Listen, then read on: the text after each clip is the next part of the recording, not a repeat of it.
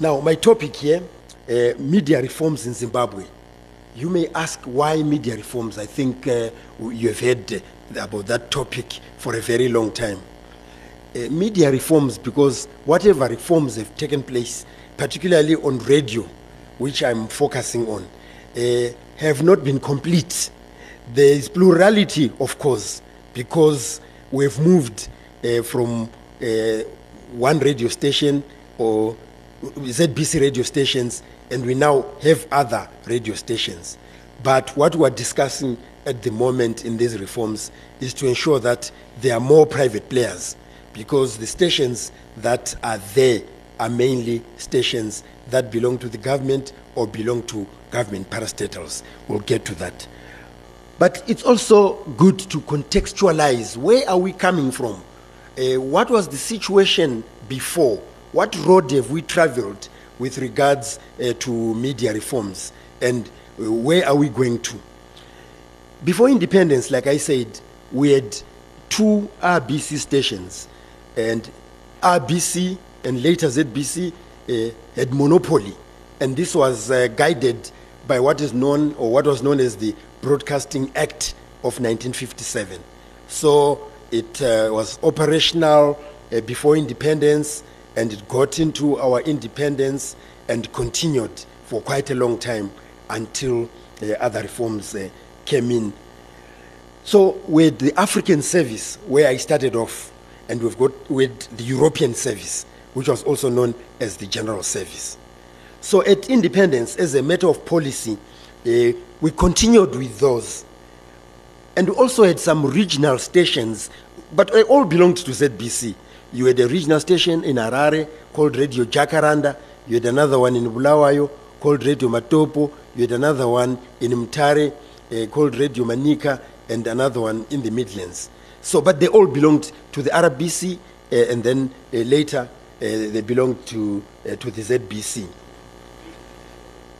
And then the new government in 1980, under the former president Robert Mugabe, at that time he was the prime minister, invited the BBC uh, to come over and study the situation uh, at ZBC at Independence with a view to recommending how ZBC can be transformed. It was not really the reforms that affected pri- private players and so forth, it was the ZBC.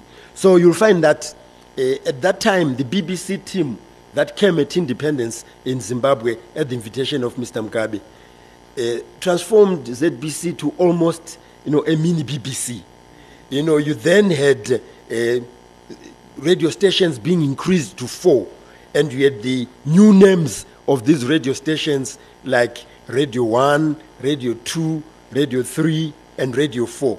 And these are the names that one would also find at the BBC, as I later found out uh, when I, I went to study radio at BBC radio training, that uh, our titles, you know, our radio stations, our format of programming was all modeled on the BBC lines because of the recommendations of the that uh, team which came to Zimbabwe at the invitation of Mr. Mugabe, uh, which made recommendations as to how it will be structured. So the former African service became Radio 2, and it was still focusing, you know, on the majority of audiences who spoke in the national languages of Shona and Ndebele.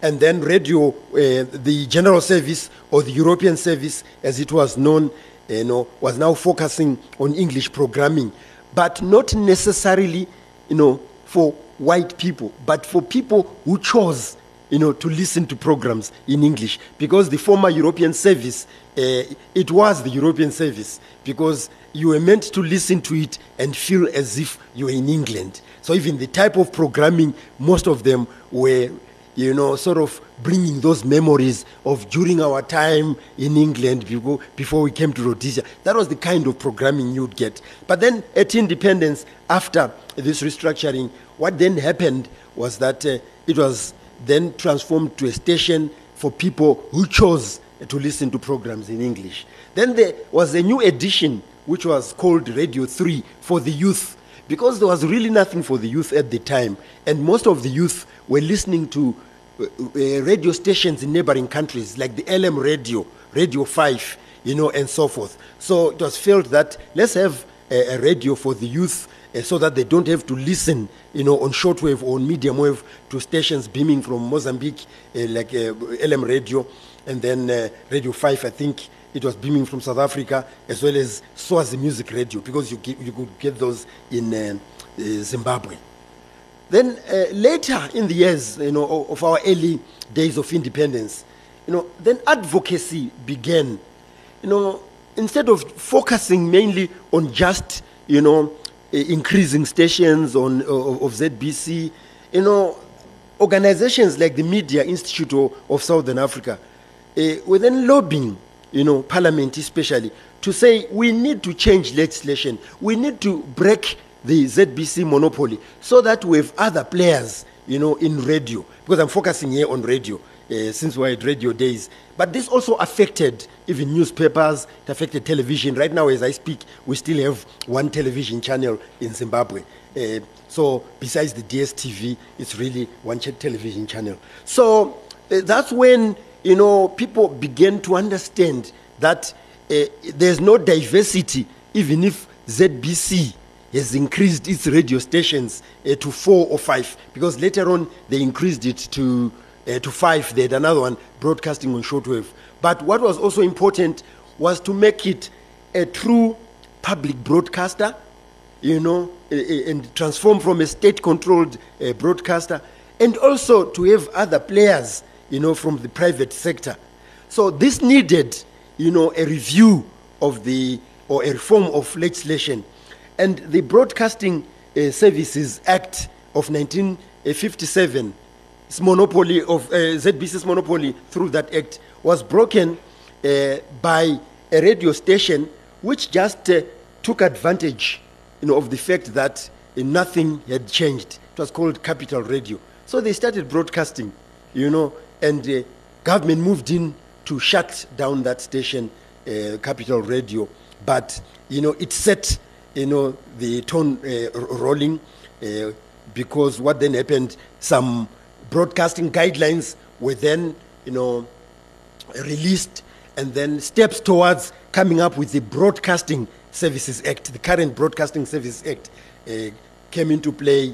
And uh, there are still some issues, of course, with the Broadcasting Services Act because uh, it, uh, you know, gives power to the minister to appoint the Broadcasting Authority, and also uh, the Broadcasting Authority uh, does not immediately li- license uh, stations you know on a regular basis but it can take quite some time before making any calls you know for radio stations uh, or potential radio stations to apply uh, for licenses. So when the regulations came out and then the Broadcasting Services Act was enacted, we thought uh, within a few years would have truly private uh, uh, radio stations, but it took quite some time. And this gave rise uh, to the proliferation of some alternative media, which by and large was described by government as pirate radio stations. So this procrastination brought about alternative media uh, that was broadcasting, you know, on other platforms like shortwave, and then later on social media, on satellite television, and so forth.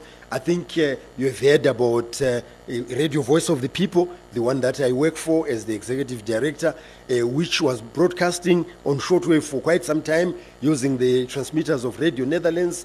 And uh, that was a, a business deal because we were paying for those transmitters. I think you've heard of uh, VO, VOA Studio 7, which is still broadcasting on shortwave and medium wave at the moment. Those are stations that came about in order to close this gap uh, because back home uh, the stations that were there were really you know state controlled uh, stations as it were. Then you also had quite a, a number of uh, stations also broadcasting online. These stations that i'm talking about also went online and went on satellite television.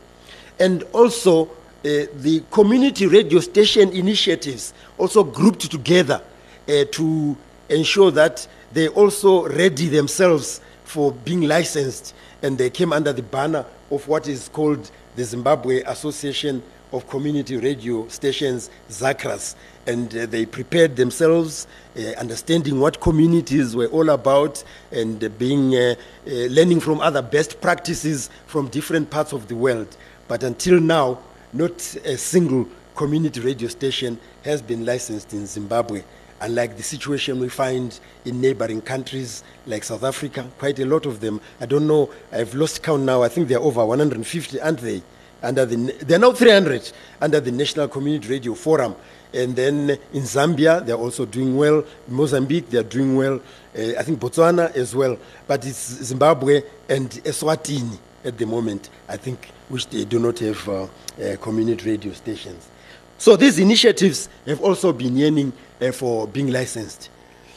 Now, there came what we, you know, have often described as cosmetic legislative uh, changes, you know, uh, that brought about some of the new stations, which, was, which is a very good idea in terms of uh, plurality, in that, you know, we no longer talk of ZB stations only, but we now have quite a number of stations. But why are we still talking then about media reforms when we have all these radio stations uh, that have been uh, licensed? Radio stations still belong uh, to some parastatals of government, still belong to influential people in the ruling party. And so, uh, this is why, even at this point in time, we are still talking about these reforms that I'm going to delve uh, deeper into a later stage. So that statutory instrument that I talked about, as I said, it paved the way for the Broadcasting Services Act, and then, uh, like I said, it gave uh, excessive powers uh, to the minister. Uh, especially on the composition of the BAZ, because people preferred that those going on the BAZ, like what is uh, uh, happening, have to be, uh, like what happens in the press, have to be interviewed publicly so that uh, you know their profiles are known and so forth, rather than just being appointed. And then uh, local content expectations were still new, but I think many people have now embraced them. That is, it is important for radio stations in a country uh, to delve much uh, more on local content than only depending on foreign content. And then there was a call, the first call for radio licenses in 2005, and very few, you know, responded to that. It was very short. Uh, my station responded to that, and I think we were probably the first to submit our application, and the deadline was extended because others had not done so. So others in between had to register, and then uh, uh, when the call ended, none of us was invited for interviews by the Broadcasting Authority, except one television channel uh, called Munhumutapa African Broadcasting, and but, but of course they were not uh, granted a license. So that was the first call.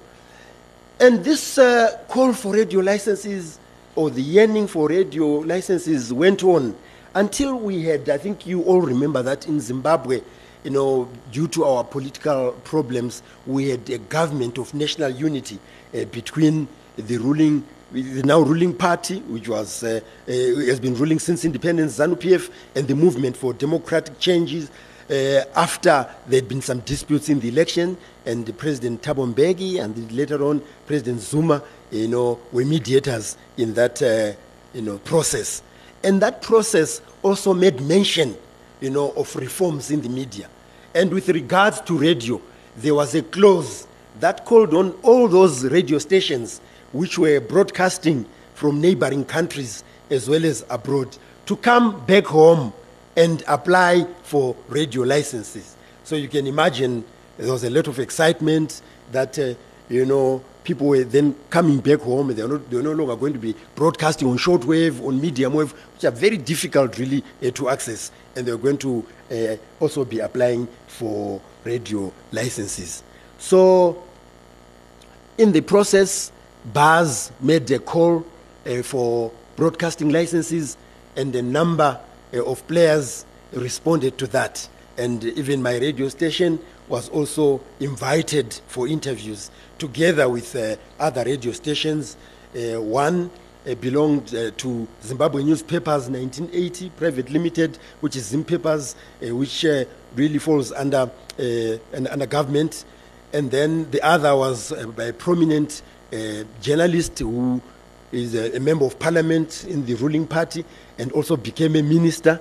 And then other private players uh, like Kiss FM, which uh, brought in the late uh, music superstar Oliver Mtukudzi, some bankers, and uh, uh, former broadcasters in Zimbabwe who are now uh, operating from Zimbabwe. So you can, you can see that there was that you know, excitement due to, to those reforms that were taking place.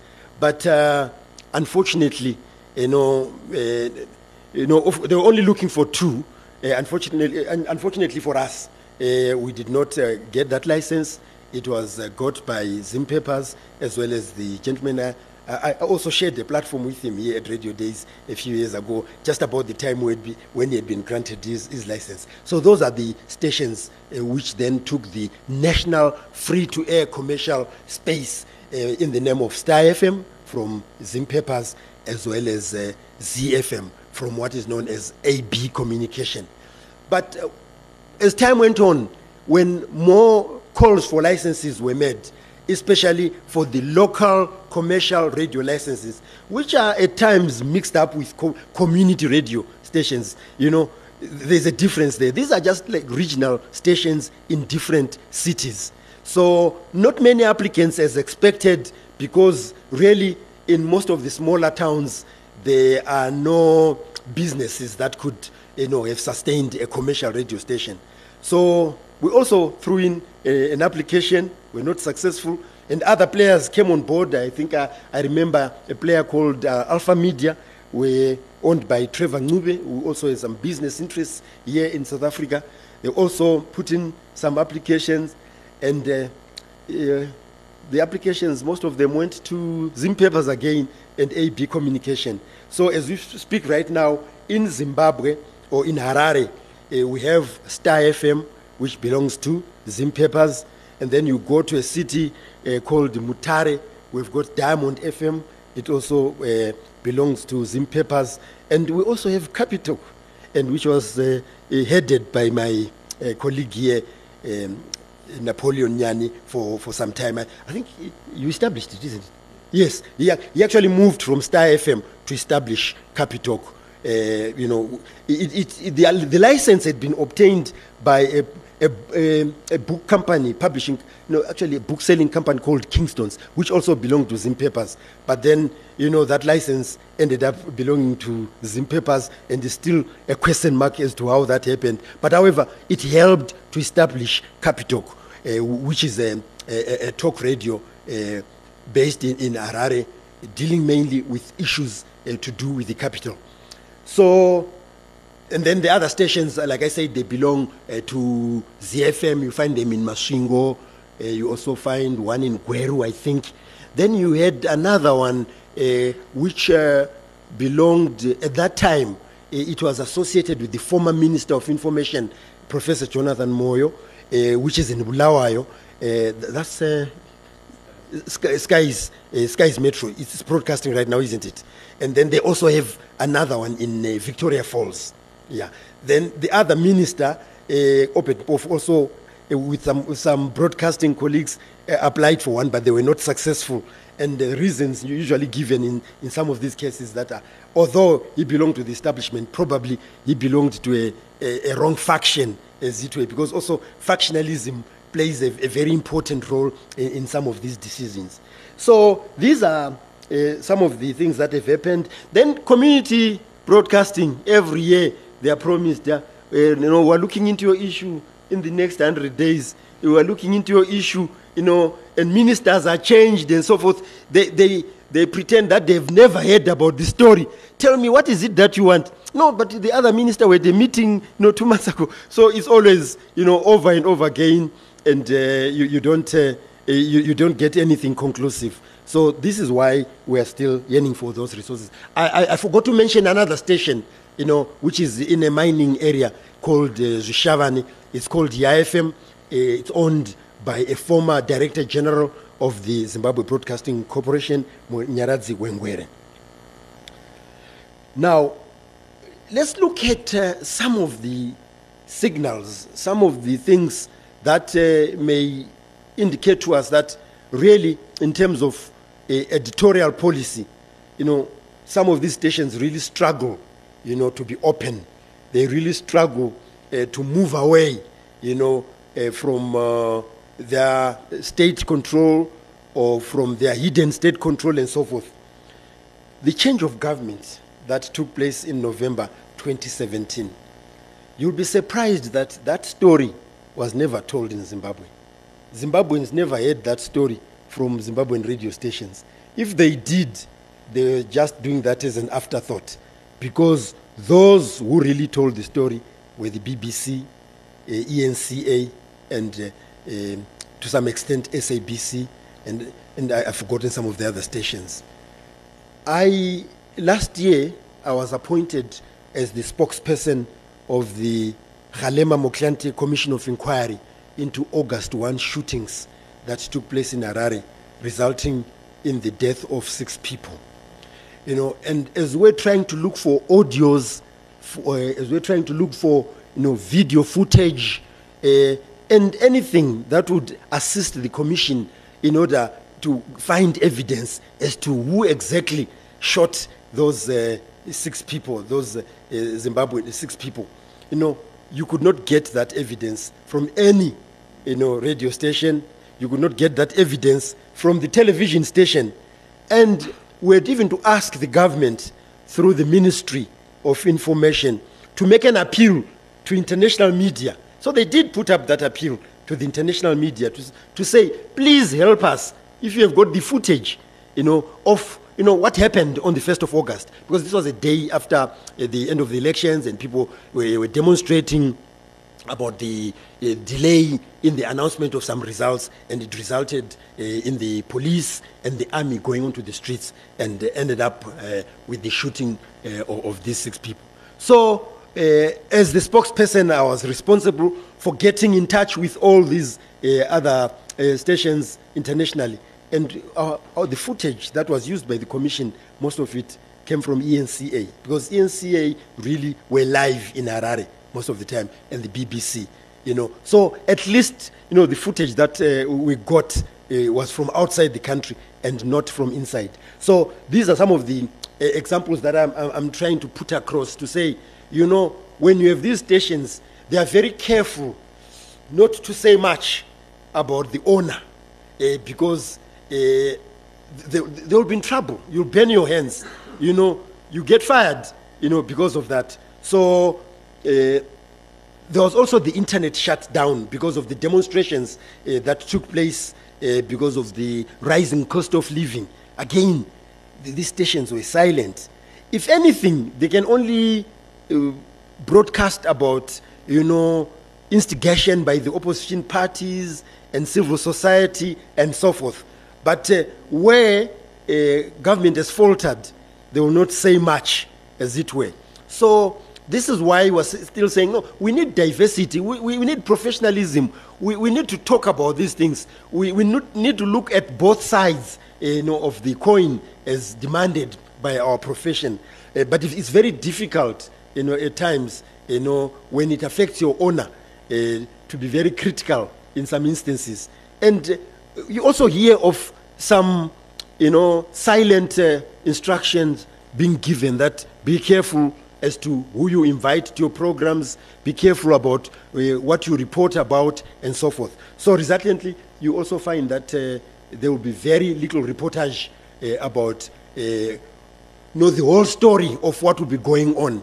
Just going back to the change of government in 2017, you will recall, I think most of you were following events in Zimbabwe, you will recall that the army, you know, under the current vice president, you know, they held a meeting just to talk about some of the things that they were concerned about, uh, where they felt that the former president was not really following the constitution, and uh, there was seemingly an influence coming from the former first lady and so forth.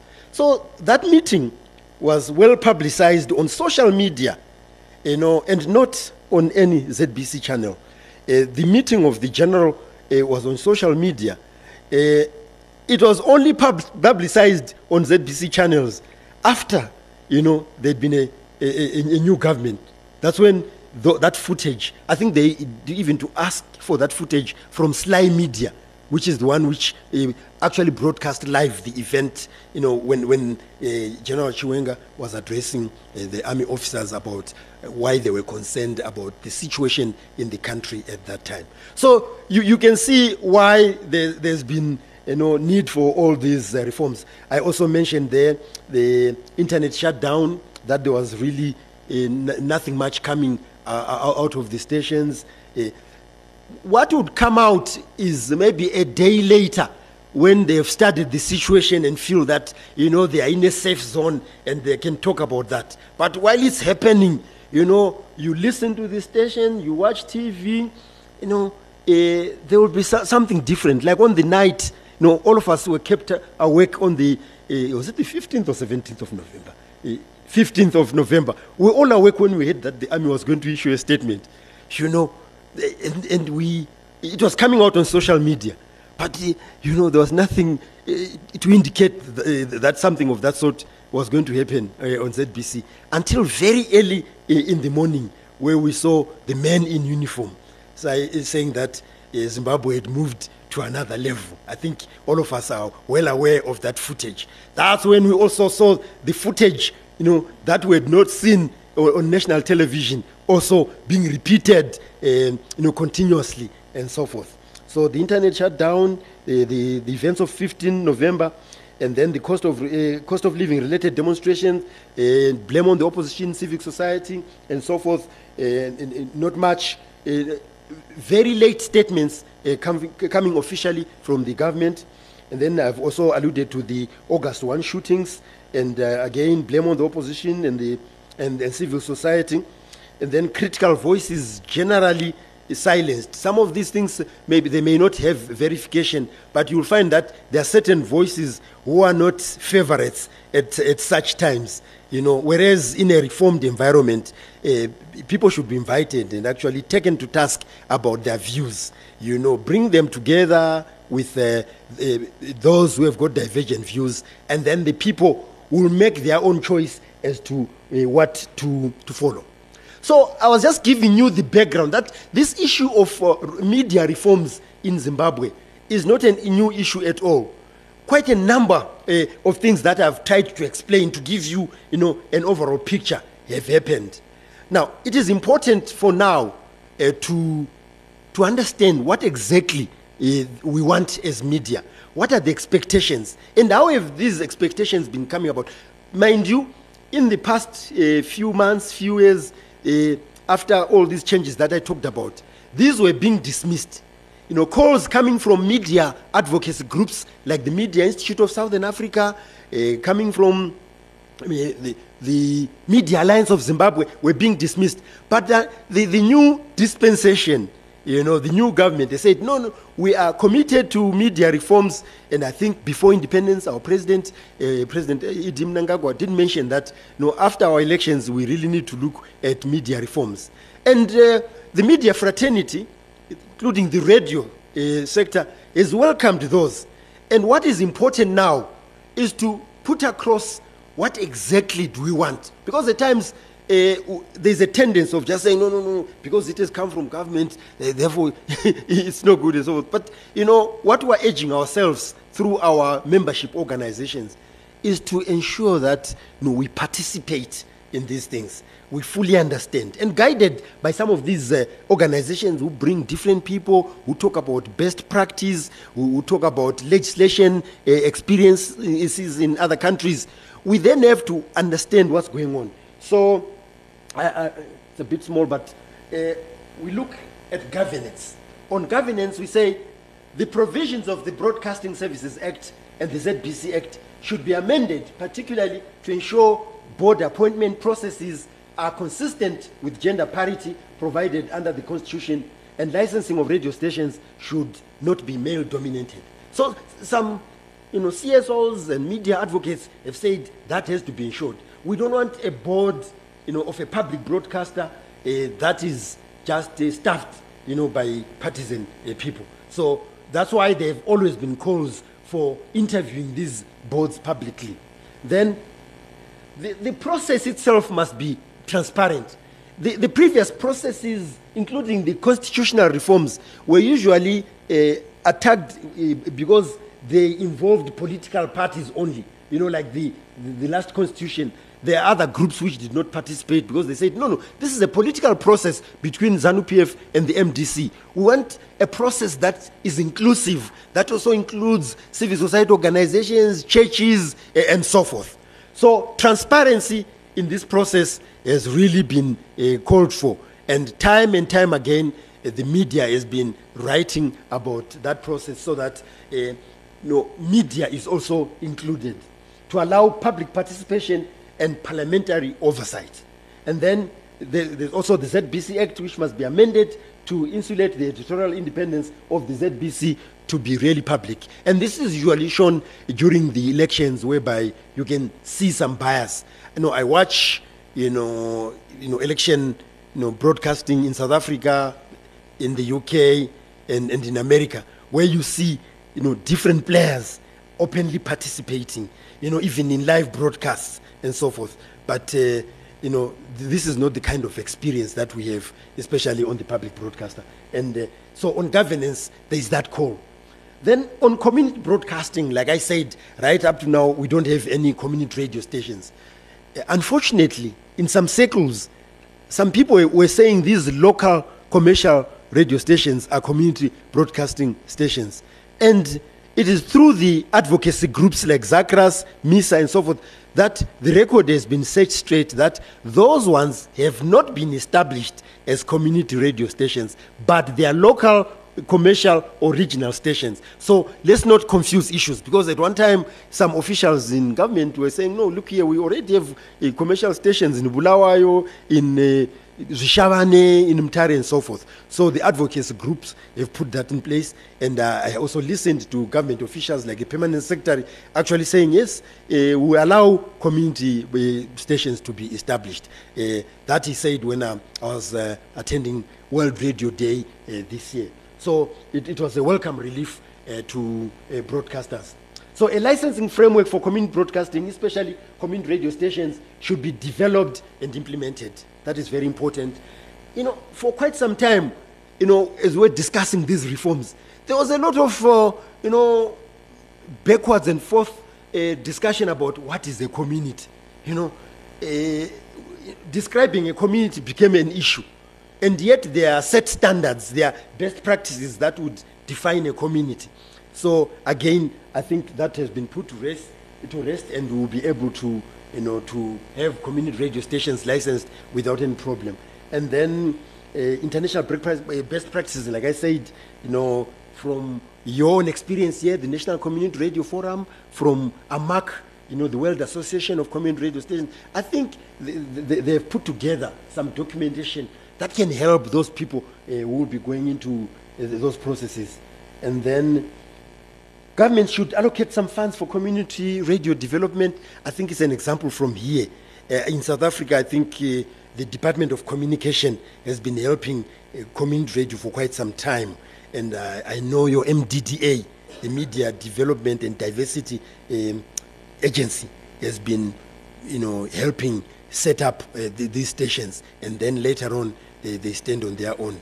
I happen to have worked with quite a number of community radio stations, and at one time, uh, my station was briefly in exile. Not that I didn't go into exile myself; I would just come here almost every month. But I had staff working from here, and we were assisted by Bush Radio. We worked from Bush Radio in Cape Town for quite some time before we moved uh, to our own premises. Then, even when we came here, our offices were just around the corner at the media park there. So we were there for quite some time, you know. So. Uh, now, when we only went back during the government of national unity uh, as, as an entity in, in order to apply for a license. And like I said, we applied three times and we were not successful in our applications. Although we believe uh, and we are convinced that we, ve- we put up very strong points, but I think our history was not attractive enough uh, to uh, ensure that we, we, we obtain these licenses. And then on licensing, the Broadcasting Services Act should be amended to allow the regulator BAZ to specify when applications uh, should be called for. Like I said, BAZ can go on for five years without calling for licenses. And the broadcasters are saying, no, no, that uh, time is too long because time uh, every year th- there are new players wanting wanting to come on board. So BAZ should do that uh, more regularly than what they've been doing, and then uh, cross ownership should be limited. I think that's another call uh, that that has been made. Uh, cross ownership. I, I did mention that the stations that we have at the moment are coming from newspaper organizations, uh, the same newspaper organization and the same entrepreneur.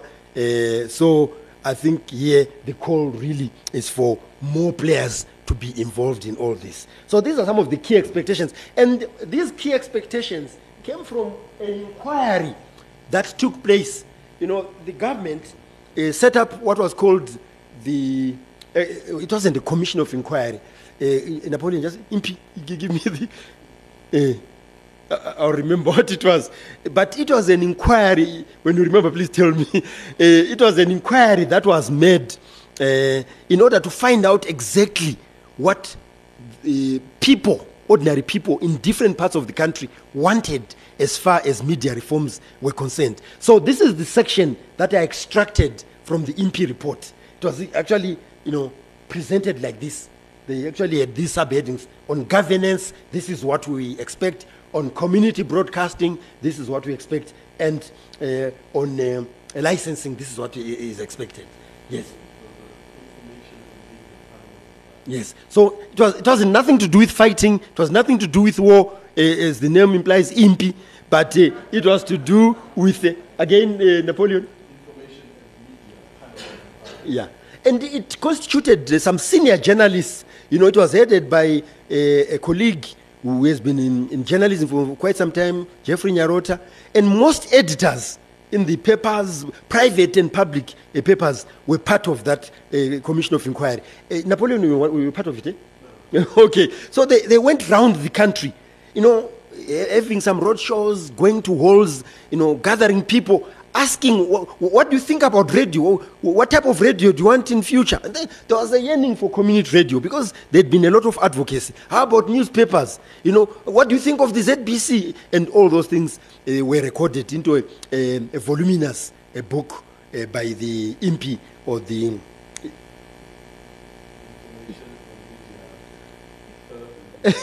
yes, right. So, so let's see.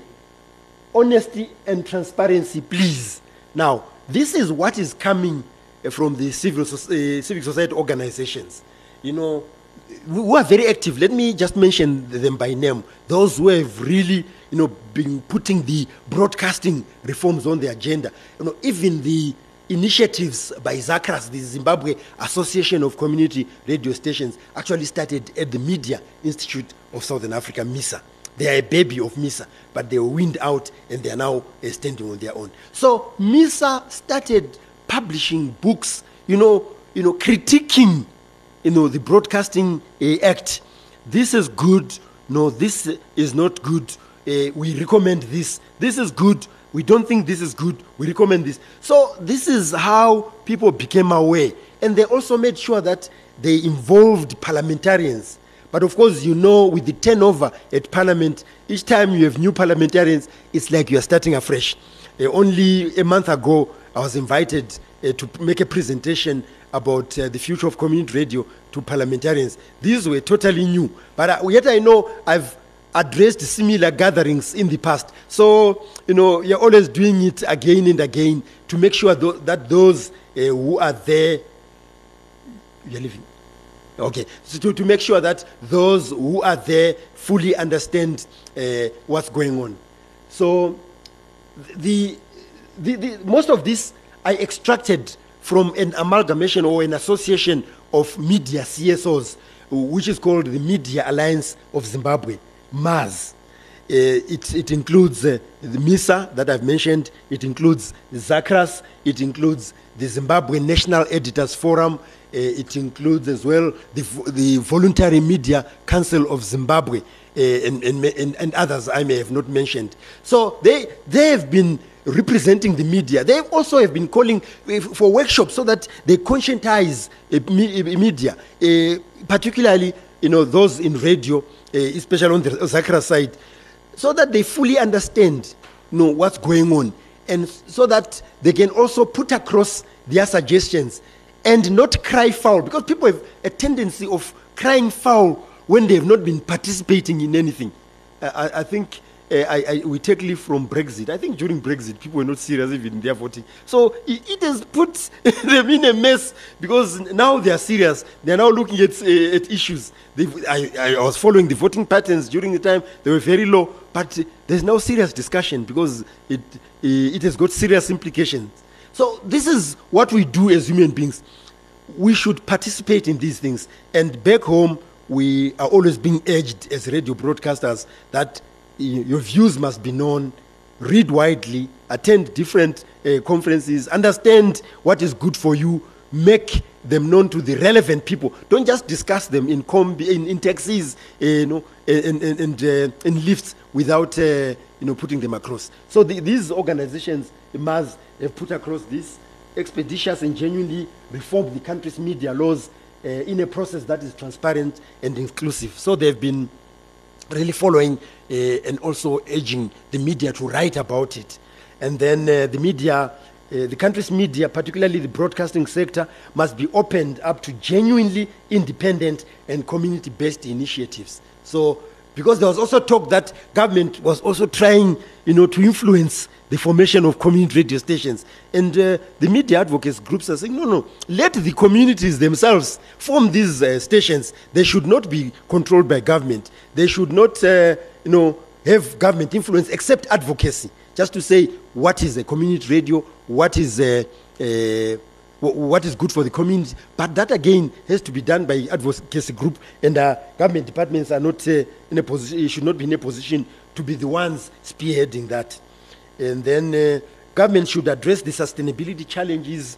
Uh, I think I've already talked especially about the community radio sector, but that also in, includes the media in general. I think all of you, uh, whether you'll agree with me, I don't know, maybe you're vibrant here in South Africa, you've got lots of money, lots of advertising, but back home we're really struggling. I don't know how you're doing Napoleon on Capital.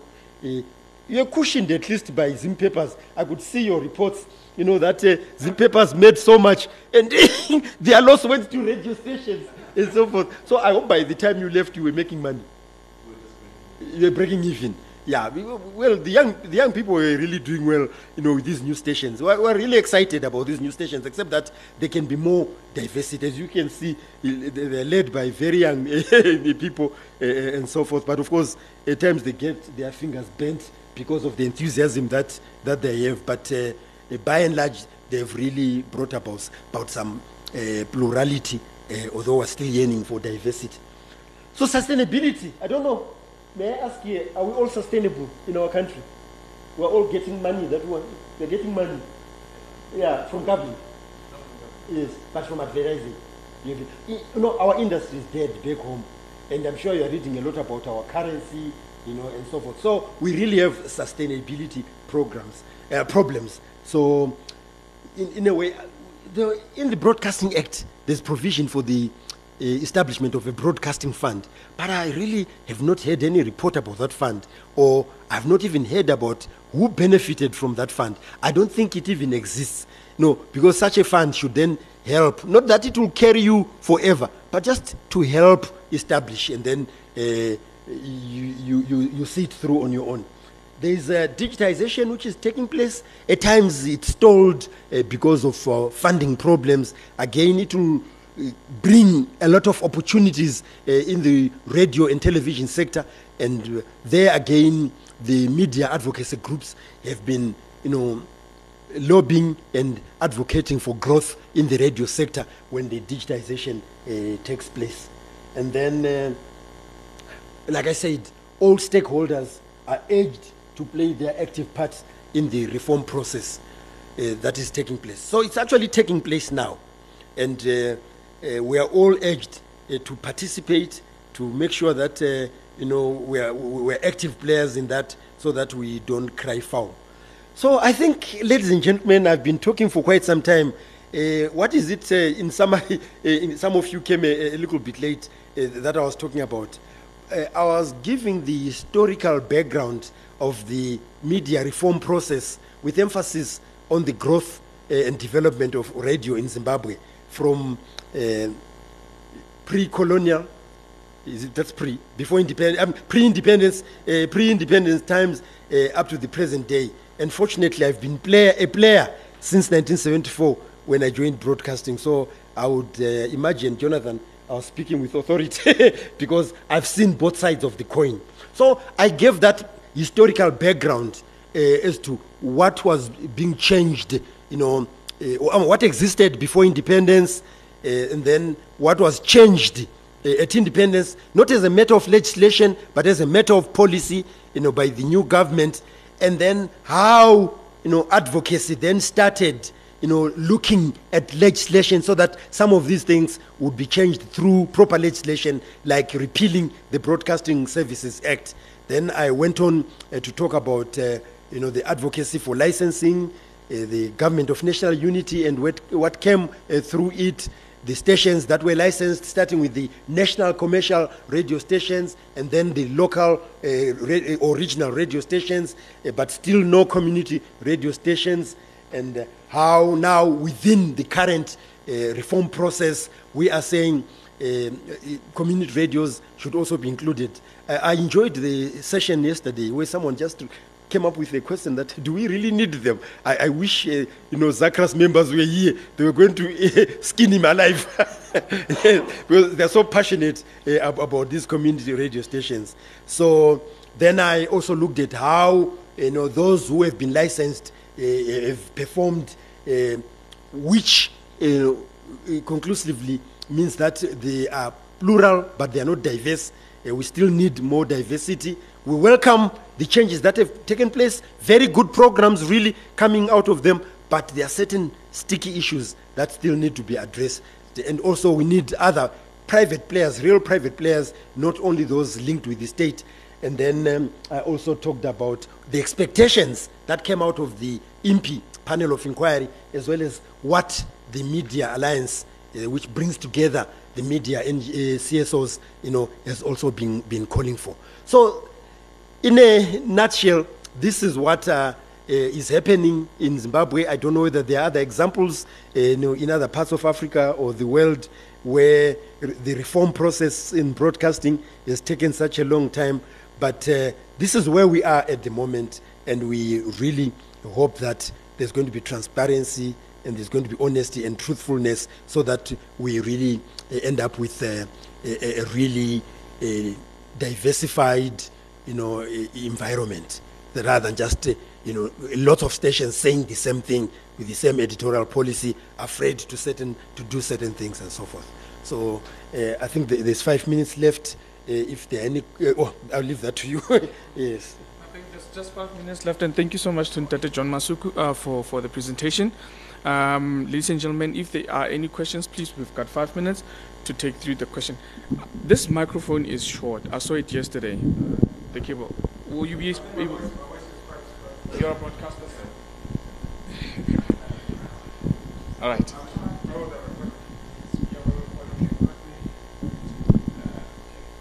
Uh, hello. Yes, uh, good morning, colleagues. Uh, um, my name is Maurice. I'm from Channel Africa, SABC. Uh, Mr. Masuku, you have mentioned something about the broadcasters, uh, Zimbabwean broadcasters uh, residing outside Zimbabwe. Now, my, my question is on that. How effective are the Zimbabwe radio broadcasters that are transmitting from outside Zimbabwe? And uh, you've mentioned those who are doing so through the shortwave and AM.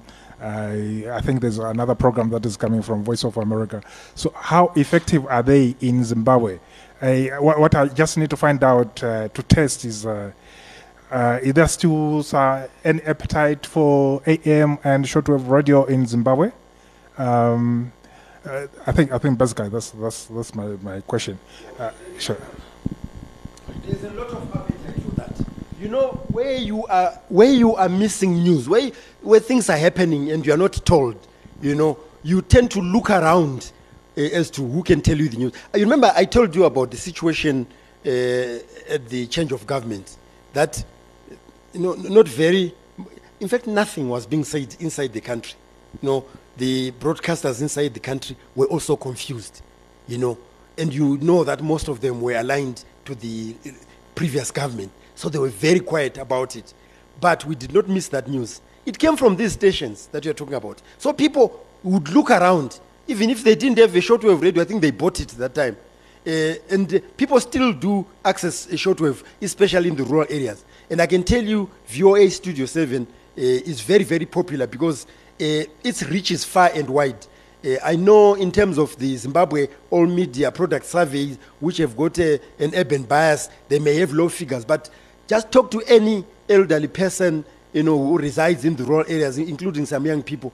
They are well informed politically, most probably more well informed than some of us who live in the cities because they access these stations on shortwave, on medium wave, particularly VOA Studio 7, because, you know, it uses so many frequencies as well as medium wave, which is not very far from, uh, from FM. Of course, uh, FM uh, is, is, is much, much clearer and so forth. But medium wave is very easy to access. You can access it, close it today, and tomorrow you open your radio, it's still on the same band. Whereas with shortwave, you have to start looking for it again. But I can tell you that so many people access these stations. The, the figures may, may not be all that high, but they've uh, informed and educated a lot of Zimbabweans about what is going on. And then the free to air side, we also, I, I didn't mention that as a consortium of these uh, alternative media, we also uh, formed what was called Channel Zim, which was broadcasting on satellite television. Not on those radio stations that are on satellite, but we're actually on TV and we had pictures, but of course our signal was audio. And I can tell you it was really coming up. It was based here at the old radio VOP offices in Milpark, uh, but it, only lasted for about three years. But again, because of funding constraints, we ended up closing it. But we were building up some audiences. Nowadays, uh, Channel Africa, I'm sure you also do the same. You know, you, you want to find yourself in so many platforms so that people can follow you. And uh, Zimbabweans will always get those platforms.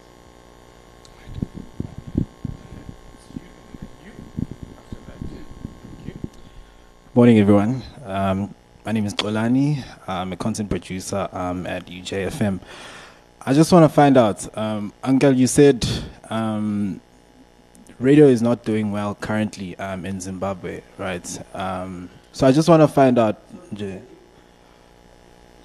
it's not exactly doing well in, in, in, in Zim, right? Yeah. Oh, I might have misunderstood, but the question is, what does, in your view, what does the future of radio look like um, from a revenue um, point of view? Yeah. yeah. Yes, you're right. Sustainability uh, is, a, is a, a real problem. Uh, for those new radio stations, Naboli, if you can come closer. Uh, for those new radio stations, you know, just an overview of how they, they've performed. You've been a manager at, at two new radio stations.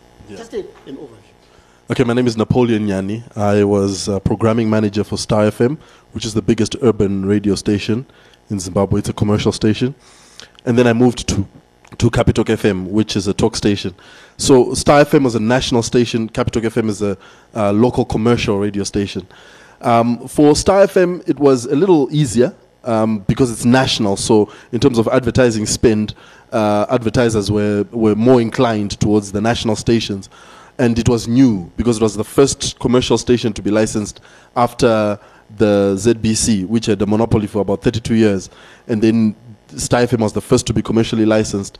So advertisers were excited about that. So up until now, they still um, uh, like that radio station. Now, when it comes to local commercial radio stations, which are regional, the one that I was um, managing was only for Harare there is uh, therein lies the real problem because there is a limited uh, reach.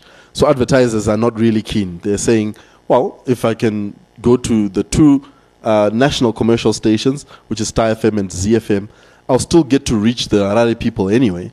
So why come to the Harare radio station? So the local stations are really struggling when it comes to uh, getting advertising dollars. It's also because the uh, industry is not doing well, like um, um, said, and it means that if industry is not doing well, the advertising cake is smaller and smaller, and it continues to grow smaller and smaller with uh, the increasing number of radio stations.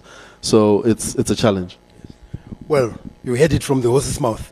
It's just from there. Uh, my view is from, you know, funded media, you know, the, the one that re- re- relies on fundraising at the moment. So, what Napoleon was giving you as an example is the real situation on the ground, but of course, with regards to the stations that uh, he was heading. So, I'd like to thank you very much, moderator, for giving me this opportunity. Okay. Um, our tea break has been uh, pushed back with five minutes, so I can take two more uh, questions and then we wrap up. Is that okay? All right.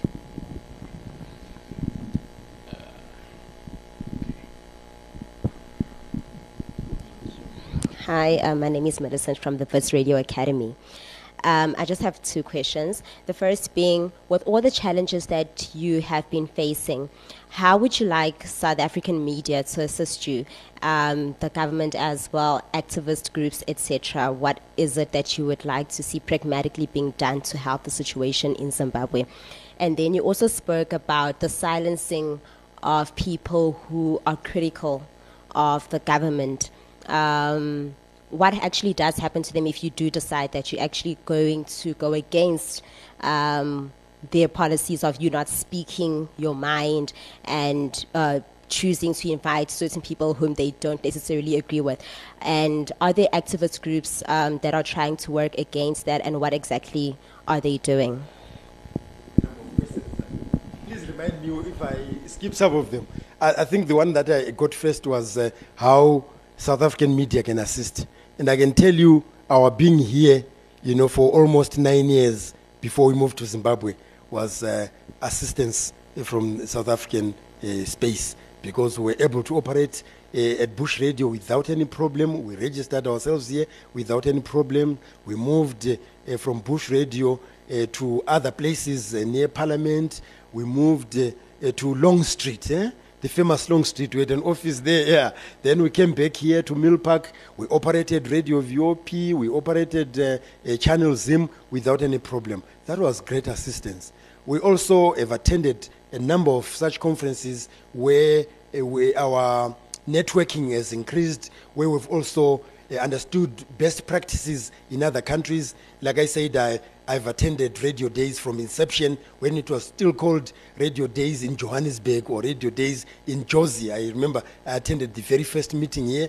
And, and from those meetings, we learned quite a lot. From the meetings happening at Highway Africa in Grahamstown, we also learned a lot about media, even the kind of media, alternative media, that we have been pushing. Also, we learned uh, quite a lot from there.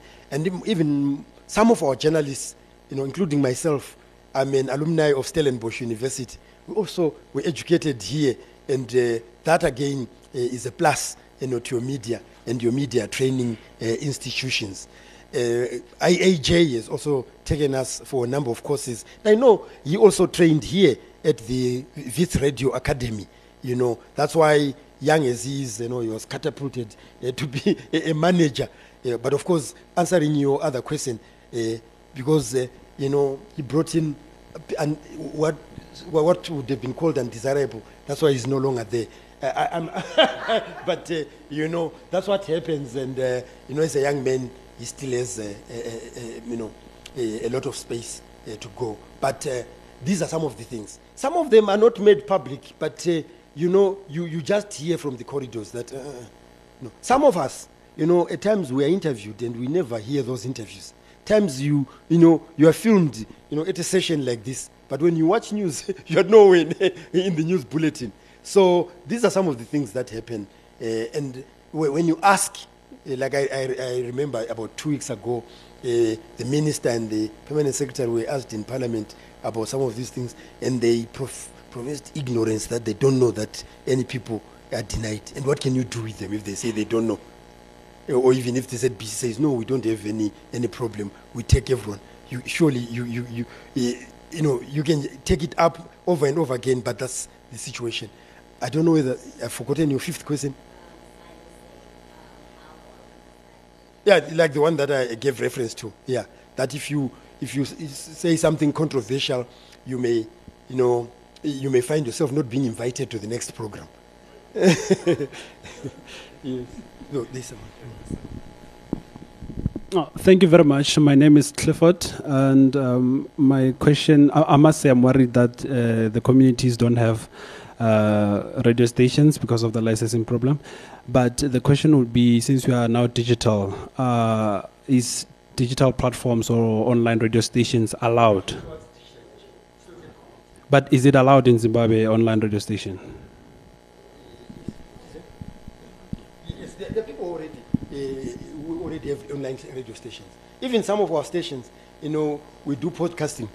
You know, people are getting most of this signal, uh, some of these interviews, uh, you know, some prog- whole programs and so forth from individuals who are just creative and coming up with some uh, programming. Some of it, of course, is fake news. There are lots of fake news. You have to be very careful uh, about some of these things, but uh, quite a number of, uh, I will tell you that there are quite a number of breaking news that has been broken by, you know, digital media, you know, where you, like I, I told you about the, you know, when the army, you know, addressed about their concerns on the, on the constitution. Th- that was first broadcast by Sly Media on, on social me- uh, networks, and the ZBC only broadcast it after the government had changed.